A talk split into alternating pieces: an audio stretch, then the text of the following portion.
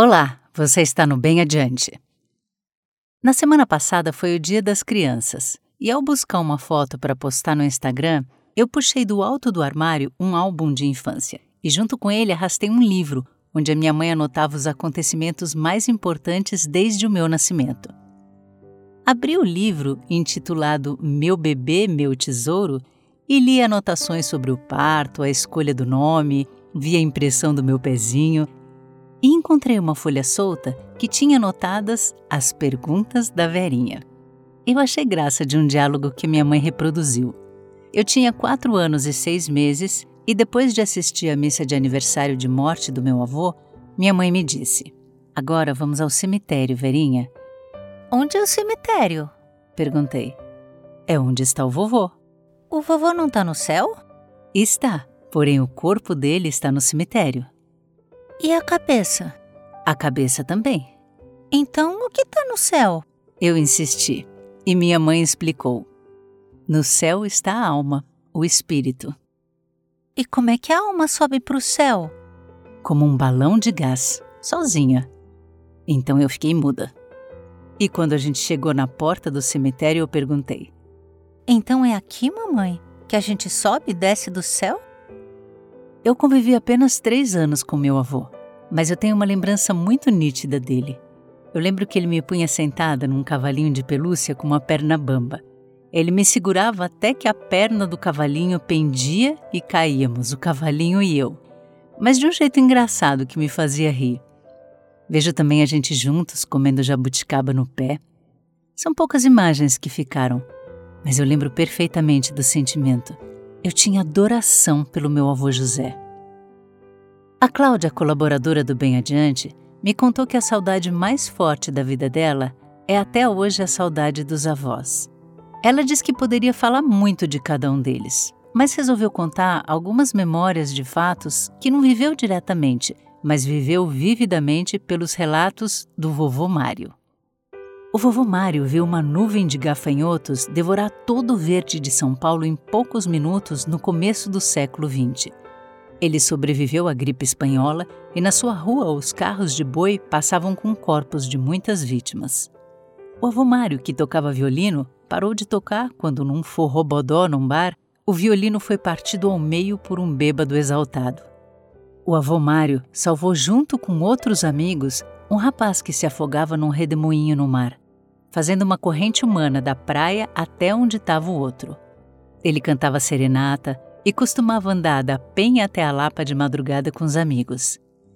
No quintal da sua casa, nos Campos Elíseos, caiu uma bomba no começo da Revolução de 32.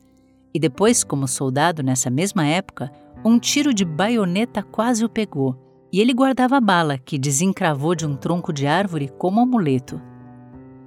O avô Mário gostava de carnaval e muito de festa junina, e aprendeu sozinho a consertar relógios. O vovô Mário foi visitar Brasília logo que virou capital, mas o que mais gostou não foi da arquitetura, foi do céu enorme, do horizonte. O vô Mário foi uma espécie de gepeto que construía brinquedos de madeira que sabia consertar de tudo, até o coração das pessoas, com seu jeito infinitamente bondoso. Os avós são uma ponte entre o passado e o presente, mas são mais do que simples memória, são algo vivo dentro de nós, uma força que nos conforta, nos ajuda a seguir adiante. São nosso norte, nossa bússola afetiva. Minha amiga Gabriela, que está grávida de gêmeas, da Celina e da Catarina, perdeu sua avó Sônia na semana passada. E ela escreveu uma carta aberta às filhas contando dessa figura humana singular. A Gabriela diz na carta que a avó Sônia via beleza nos detalhes, no simples, no cotidiano. Sabe, ela escreve, bem em frente à janela da sala da casa da avó Sônia tinha um poste com uma caixa de energia cheia de fios. E ela achava a vista linda porque ela sabia contemplar a montanha bem pequenininha ao fundo, lá longe. Viveu com simplicidade e um sincero amor à vida, que só aqueles com alma nobre conhecem. E Gabriela continua.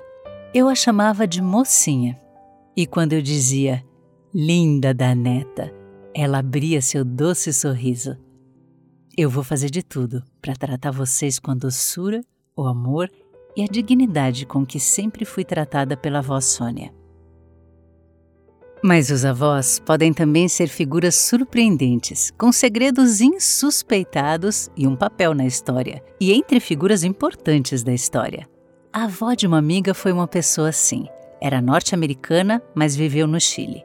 Convivia com os diretores do Hector's Studio, com intelectuais, tinha amigos em comum com Pablo Neruda e conseguiu do poeta um livro autografado, que hoje é uma relíquia na família. Às vezes essa avó desaparecia por meses. Diziam que fazia viagens de navio, que visitava lugares distantes. Viveu com uma aura de mistério e glamour. Muitos anos depois da sua morte, minha amiga ficou sabendo com espanto que ela, além de sua avó, havia sido nada mais nada menos do que agente da CIA durante a Guerra Fria. Que vivera anos numa casa com um quarto secreto ao lado da embaixada da não se sabe como essa história de agente começou, nem como terminou. A verdade é que talvez nunca se venha a conhecer exatamente a sua biografia. Para minha amiga, no entanto, ela foi sua avó e pronto. Hoje a velocidade com que o mundo, os costumes, a tecnologia mudam parecem ameaçar a conexão entre pais e filhos, quanto mais aquela entre avós e netos. A gente não tem tempo de decantar experiências a ponto de transformá-las numa espécie de sabedoria transmissível. Tem também uma tendência ao enclausuramento. Na sala de estar, cada um tem seu próprio mundo, seu próprio fone, sua própria rede a qual se liga de seu celular. E assim perde-se o espaço e o tempo das histórias, do contar histórias, no fundo, a verdadeira herança de uma família. Eu acho justo esse alerta mas eu tenho uma visão mais otimista sobre o assunto. Observando a minha volta, percebo sim uma grande diferença entre gerações, mas testemunho também muita interação. Vejo a neta ensinando o avô a lidar com o novo aplicativo e o neto ajudando a avó a falar com a inteligência artificial. E os avós cuidando, acolhendo, protegendo os pequenos de todas as maneiras. No Brasil de hoje, os mais velhos são os arrimos da família por incrível que pareça, em um país com tantos jovens. E entre estes mais velhos que cuidam, grande parte são mulheres. A Marinalva, meu braço direito aqui em casa, é também esteio de sua família. Mesmo trabalhando fora, ela ajuda a cuidar dos netos, que hoje são três. Não tem um dia em que a Marinalva volte para casa sem levar um doce, um pacote de bolacha para as crianças. Em sua casa, ela cria periquitos, galinhas e pintinhos o que é uma atração e tanto para os pequenos. Mas eu tenho certeza de que o que as crianças mais gostam é o que eu mais gosto da Marinalva: ouvir as histórias da sua infância em Itaberaba, na Bahia. Saber como seu pai construiu sozinho a casa da família, com chão de terra batida, como era dura a vida na roça, mas como todos colaboravam. Como comprou seu primeiro vestido e como veio parar em São Paulo. A Marinalva tem muitas histórias, dessas que a gente ouve e não esquece, e um jeito de desconfiar que é próprio de quem já passou por muita coisa. Seus netos têm sorte de tê-la como avó. E hoje eu vou dedicar esse episódio a esta avó Vivinha da Silva, meio baiana, meio paulista, emblema dos avós amorosos e trabalhadores do nosso país. A minha querida Marinalva. Obrigada por ouvir e tenha uma ótima semana.